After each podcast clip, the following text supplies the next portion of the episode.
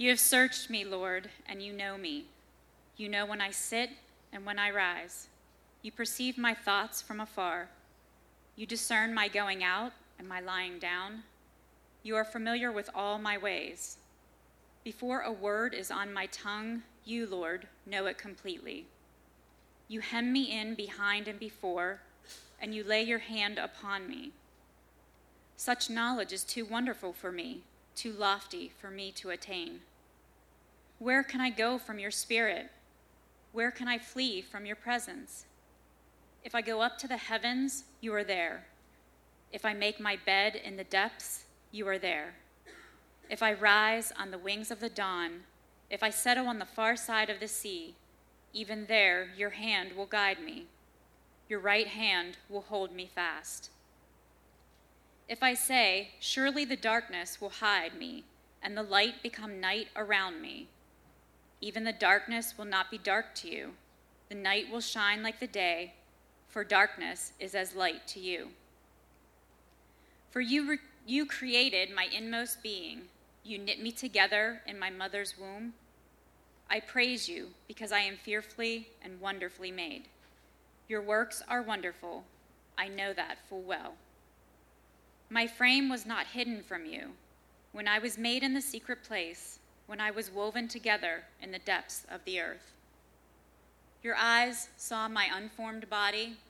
All the days ordained for me were written in your book before one of them came to be. How precious to me are your thoughts, God. How vast is the sum of them. Were I to count them, they would outnumber the grains of sand. When I awake, I am still with you. If only you, God, would slay the wicked. Away from me, you who are bloodthirsty. They speak of you with evil intent. Your adversaries misuse your name. Do I not hate those who hate you, Lord? and abhor those who are in rebellion against you? I have nothing but hatred for them. I count them my enemies. Search me, God, and know my heart. Test me and know my anxious thoughts. See if there is any offensive way in me, and lead me in the way everlasting. Amen.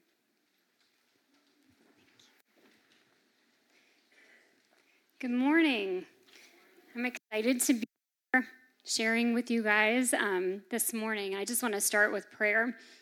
Um, Father, we just pray that you would speak through my words this morning. Um, let us hear your love, um, let us hear your voice. We need you and we love you, and we just ask that you would show up in your name. Amen. So I have to be honest with you. We talk about being a family on mission. I had like an out game plan on this morning that, um, like when Joel asked me in January, I was like, sure, I'll do this. But I had in the back of my head that if I chose not to, I could just have Michael like fill in for me instead. And then a month ago, Joel put our pictures up, and I was like, oh crap, that's not gonna work. so I knew about a month ago that you were gonna be stuck with me. Um, anyway, this psalm, um, as we look at it, the first thing that kind of came to my mind was um, have you ever asked yourselves questions like this? Who am I? Um, why am I here? What's my purpose? Do you ever think to yourself, where's my life headed? Um, are you working hard? Feel like you're not getting anywhere? Do you ever feel underappreciated, overlooked, underpaid, even unnecessary? Um, I think if we're honest, we have the thoughts of does my life even make a difference sometimes? Does anyone really know me or care about me? Um, and I think if we're really honest, we would recognize that we all struggle with this at times in our lives. And sometimes, where do we go to get the answers to these questions? You know, I think oftentimes we go to the world says. I'm kind of cutting out here. Lower. Is that better, guys? Lower? On the mic.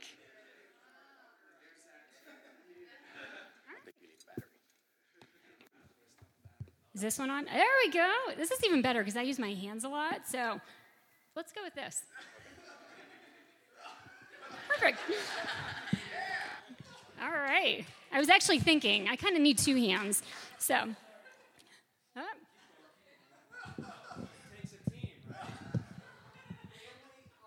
All right, this is good.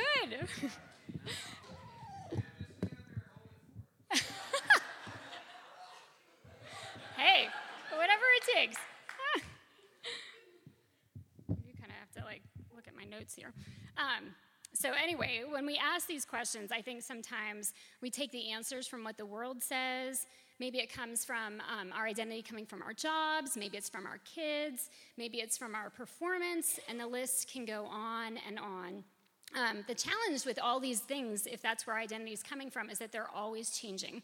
They're like shifting sand. Um, and if these things are devi- deciding our worth, I can tell you, and I've seen it for myself, we will never be satisfied in that place. Um, but I believe that God has a message for us today in Psalm 139, and I believe He wants to show us a different story and a different picture for your life. He wants you to see the meaning of your life from His perspective.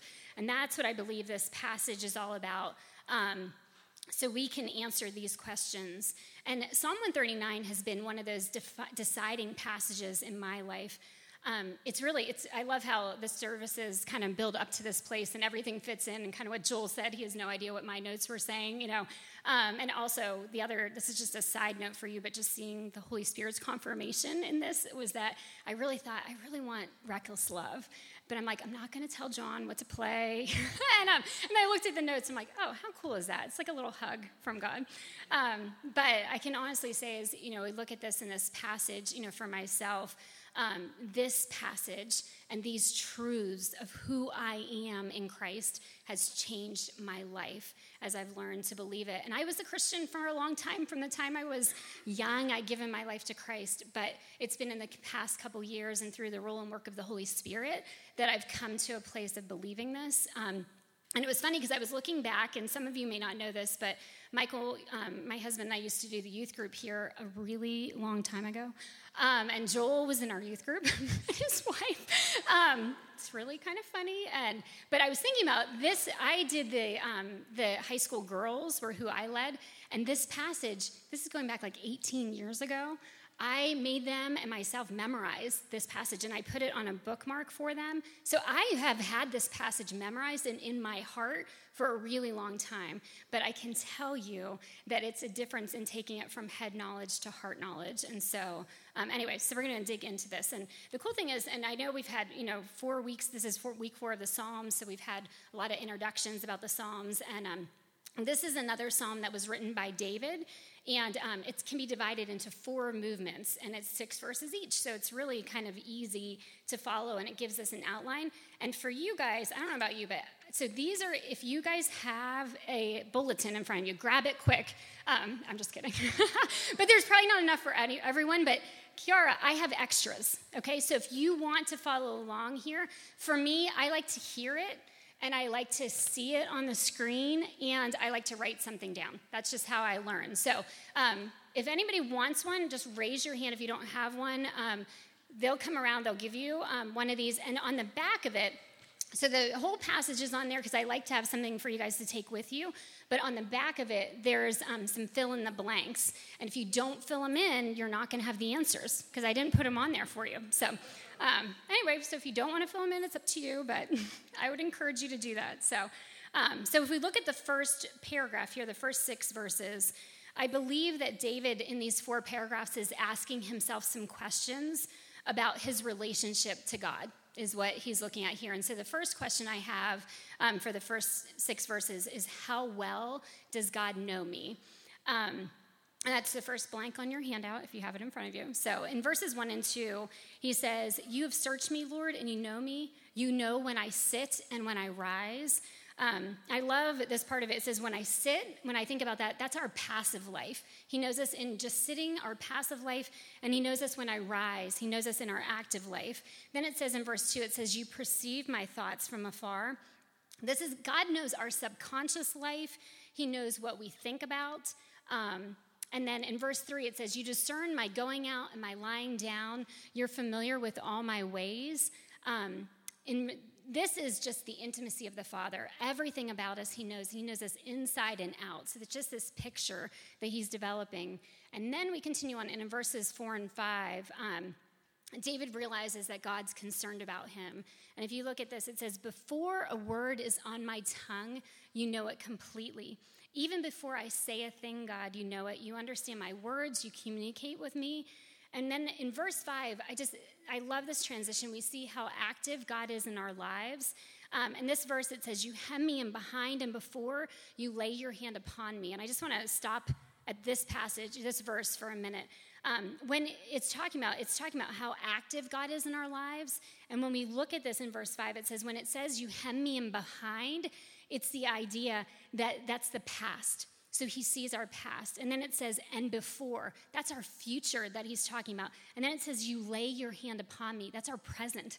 So he's got us in our past, our future, and our present right now. What a beautiful picture of what he is. Um, and this is such a cool part of the passage. Um, when it's saying he laid his hand upon me, there's just this beautiful picture. Um, of a practice that was done in the Old Testament. And the practice was, was that a father would place his hand on his children and he would speak words of life into them about their lives. And he would say who they are, and he would say who they will be. And he would play, explain to them what their place in the family was going to mean. And he would also give them blessing about what their future was going to be. And this was one of the most important things that happened in Hebrew families um, back in this time. And we have a picture here of this same thing that we have our Heavenly Father who's knowing us and He's blessing us. He comes to this place out of the great love He has for us. He's blessing, He's putting His hand on us and He's saying, I have this place for you in His family. And He tells us what our future is all about. In God's family, we are all somebodies, we are all important, and we are all needed. What a beautiful picture that is. That's just one verse that we can cling to. Um, and then in verse six, which I agree with this, as I think about all that in verse five, he says, Such knowledge is too wonderful for me, too lofty for me to obtain. David is overwhelmed by the fact that God knows us better than we know ourselves. Um, it's amazing to think that in this vast universe and all the great power that God has, that we are intimately and uniquely important to Him. Um, and this thought has been that thought that has radically changed me over these past couple years. And I really think this is where I needed the mic, so I'm glad that I'm glad I don't have to be holding one here. But um, I really think we can, you know, kind of think of God in two different ways. We can think of the God who created the universe, who's vast and who's omnipotent and omnipresent, and just this, this bigness of who God is. Um, on one hand, we can think of that. But then there's on the other side of it, there's the idea of the love of the Father and the intimacy and how well He loves us. And, you know, I think both are right and good views, but I think sometimes we may tend to grasp one more than the other. And for me, it was a lot easier for me to understand the greatness and the power of God I honestly, it took me a long time to really understand and grasp the intimacy and that He loved me deeply and He wanted me. And so I think we have to hold both these ideas in balance um, in seeing that God is great and powerful, but also that He's intimate and loving. And I think when we do that, um, each of these words in verses one through six convey to us a different layer and level of God's knowledge for you and His love for you. God knows your heart, He knows your fears, He knows your thoughts. He knows your motives, your dreams, your frustrations. He knows your past, your present, your future. He understands you. He notices what's going on around you and what's inside of you.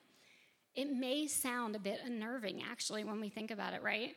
Um, but this is so cool. God knows, but still loves you. Amen, right? Um, here we see that when Dave real, David realizes this in verses 1 to 6, how well God knows him, he has a reaction kind of like what we might. How can I escape? How can I get away? Uh, where can I hide? If he knows all that, he knows I'm a hypocrite. He knows my lies. He know what I did. He knows what I did last week. He knows what I did last night. And this may be a scary thought. Um, so as we look at that, we're going to move on to the second section. And as David reflects on this, um, he says, our second question says, um, how close is God to me? And this is in verses 7 through 12. I'm just going to read this section of this. Um, it says, Where can I go from your spirit? Where can I flee from your presence? So, as he's reflecting on all of how well God knows him, if I make my bed in the heavens, you are there. If I make my bed in the depths, you are there. If I rise on the wings in the dawn, if I settle on the far side of the sea, even there your right hand will guide me. Your hand will hold me fast. If I say, Surely the darkness will hide me, the light become night around me, even the darkness will not be dark to you. The night will shine like the day, for darkness is as light to you. God won't let David run away, right? In his grace and his mercy, God always knows where David is. God is, not, I was thinking of this analogy. God's not trying to be a helicopter parent. I said parent instead of mom, but we all know it's the moms.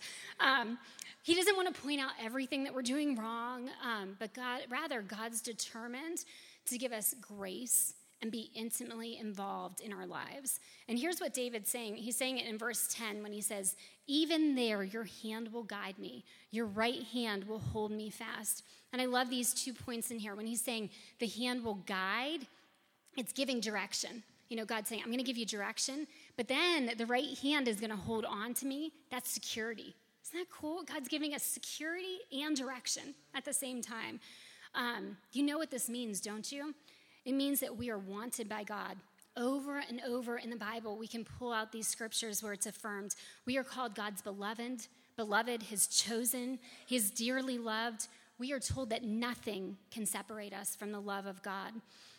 When you feel the crushing weight of loneliness, when you wonder if you would even be missed if you were gone, remember this God knows you and He wants you. We often have secret thoughts that kind of go something like this If people really knew who I was, if they knew that I did this, if they knew my heart, they wouldn't love me.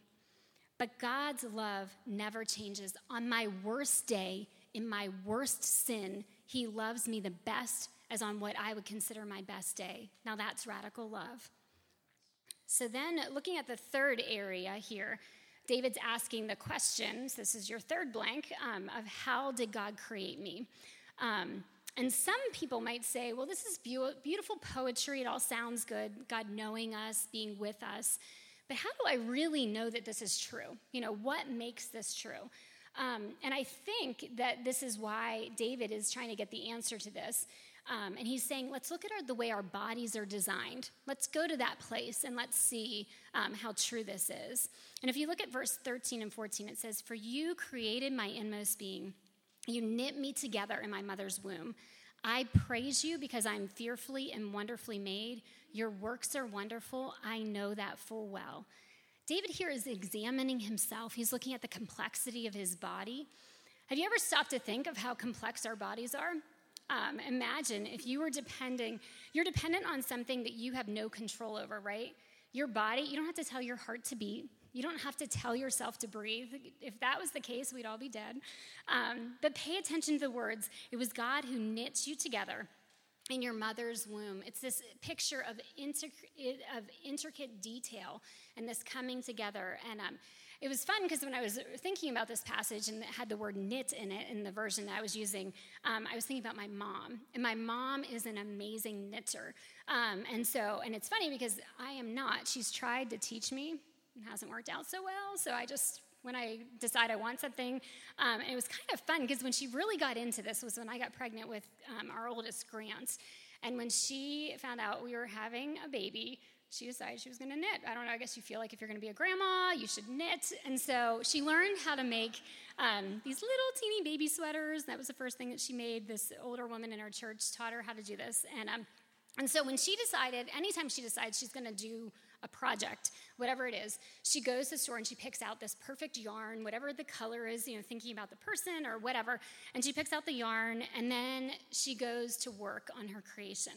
Some things are small, they may take a couple hours, some things take days, some things take even weeks. Um, but she has to have an attention to detail. And there's just a really cool thing that she's decided to do. And actually, I'm not sure if my kids know this yet, but I don't know um, if she told them or not, but they're going to find out now. Um, because I'm telling you guys. So, um, but anyway, she decided that she was going to knit an Afghan for each of her six grandkids. So we have four. My brother has two. So there's six grandkiddos. So she's gonna was gonna knit an afghan for each of them that she would give them on um, if she's around or when she's gone, they're you know tucked away.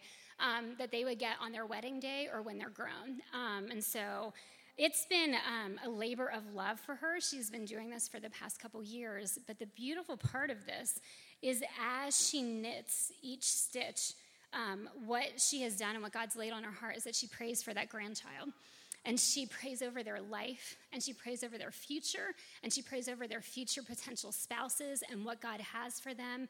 And it is a beautiful picture um, of just a, sampling of what God's done. And if this is the love of a grandmother, an imperfect love of a grandmother, imagine what this looks like for the God who created us and loves us and has knit us together. What a beautiful picture.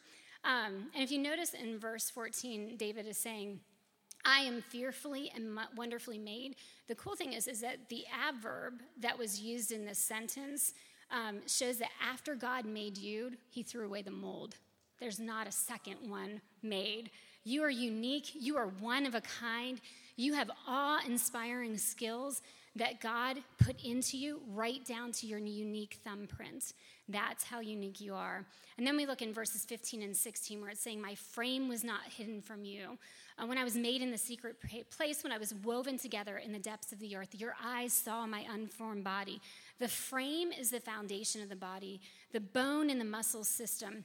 This is where the body begins to pull itself together with the frame.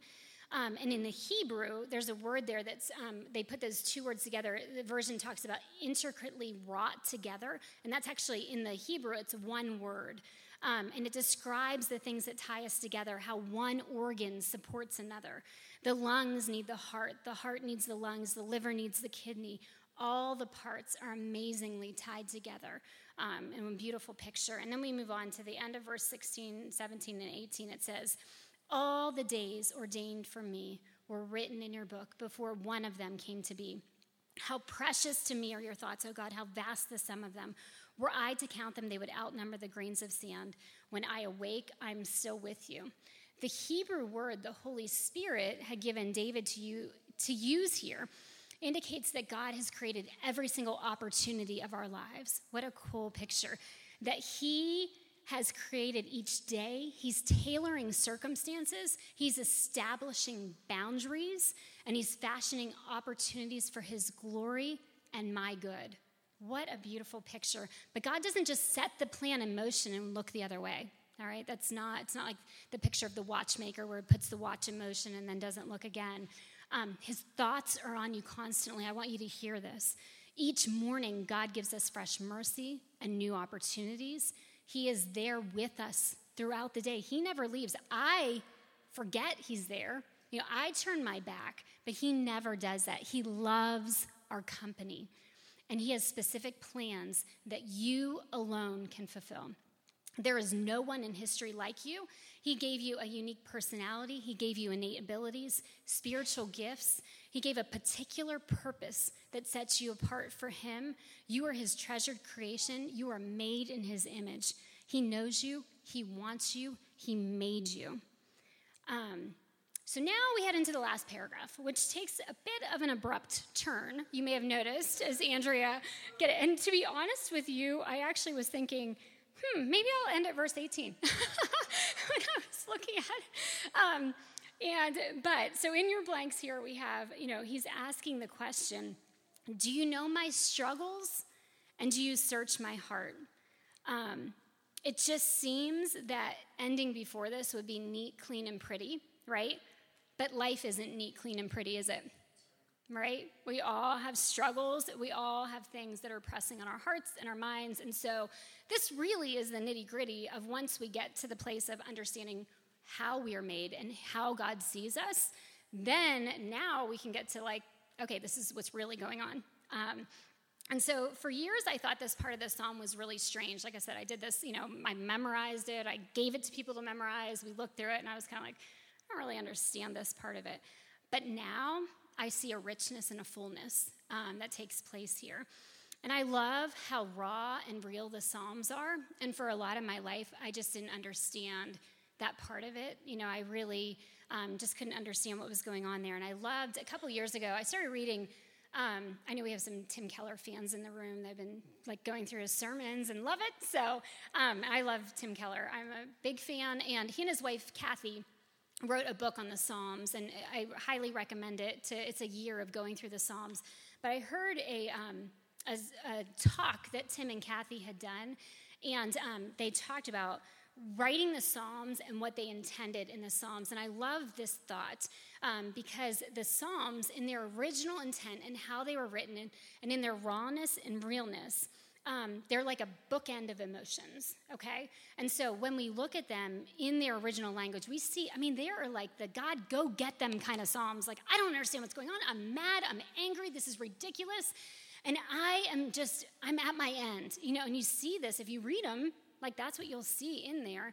So they're way out here, okay? But then all the Psalms, except for one, come to the other end of the bookend and they say, But I trust you.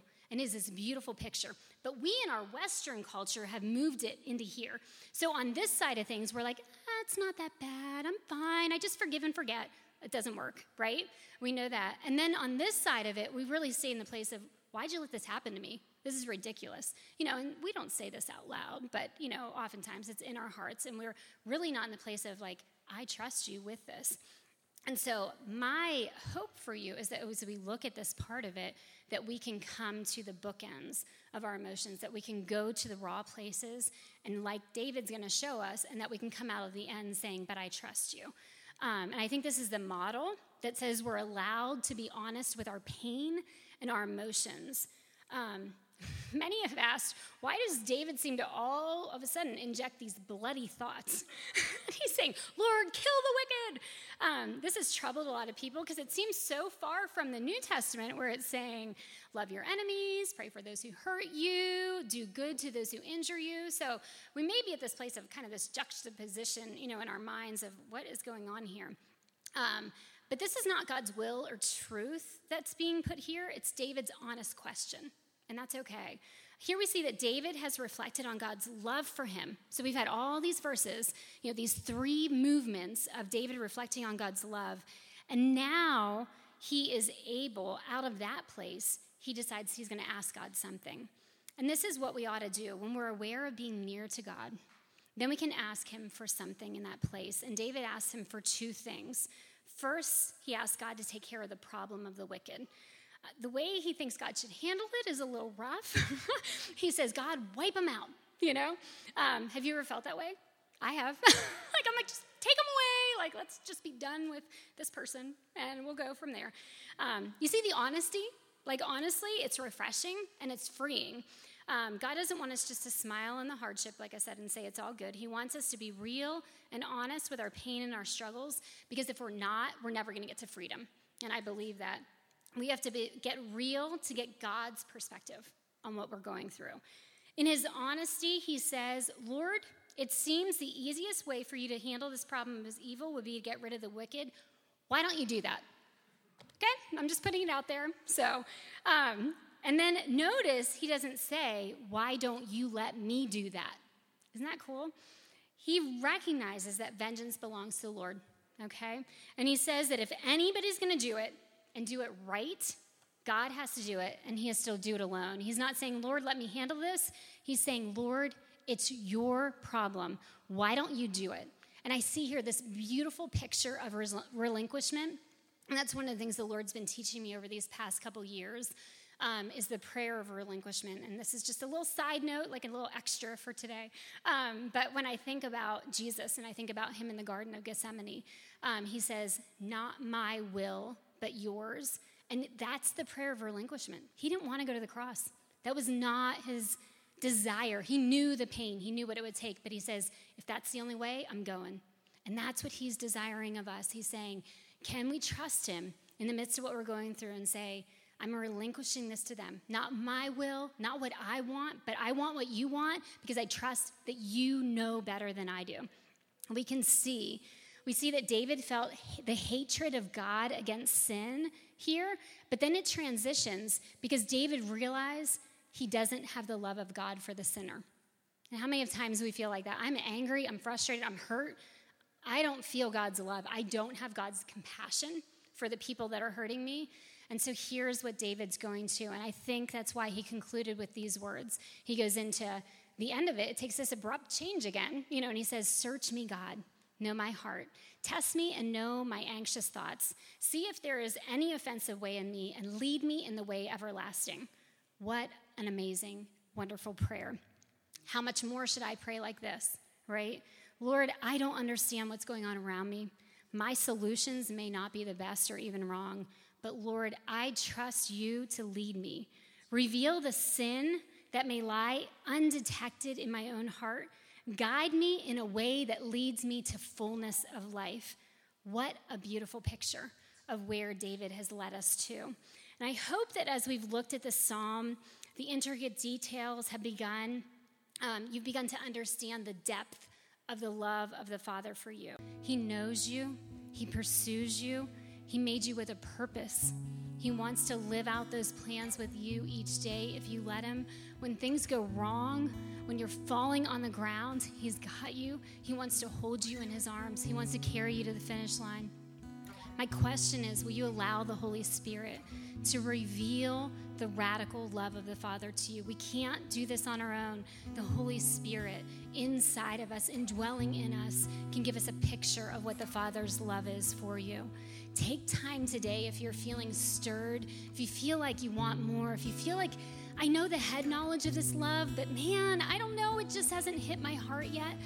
Don't leave today without letting us pray for you, letting us just pray over you the Father's love. And I can tell you that is a prayer He answers. He says, When you draw near to me, I will draw near to you. Um, I just want to ask you this question Will you allow yourself to hear His still small voice?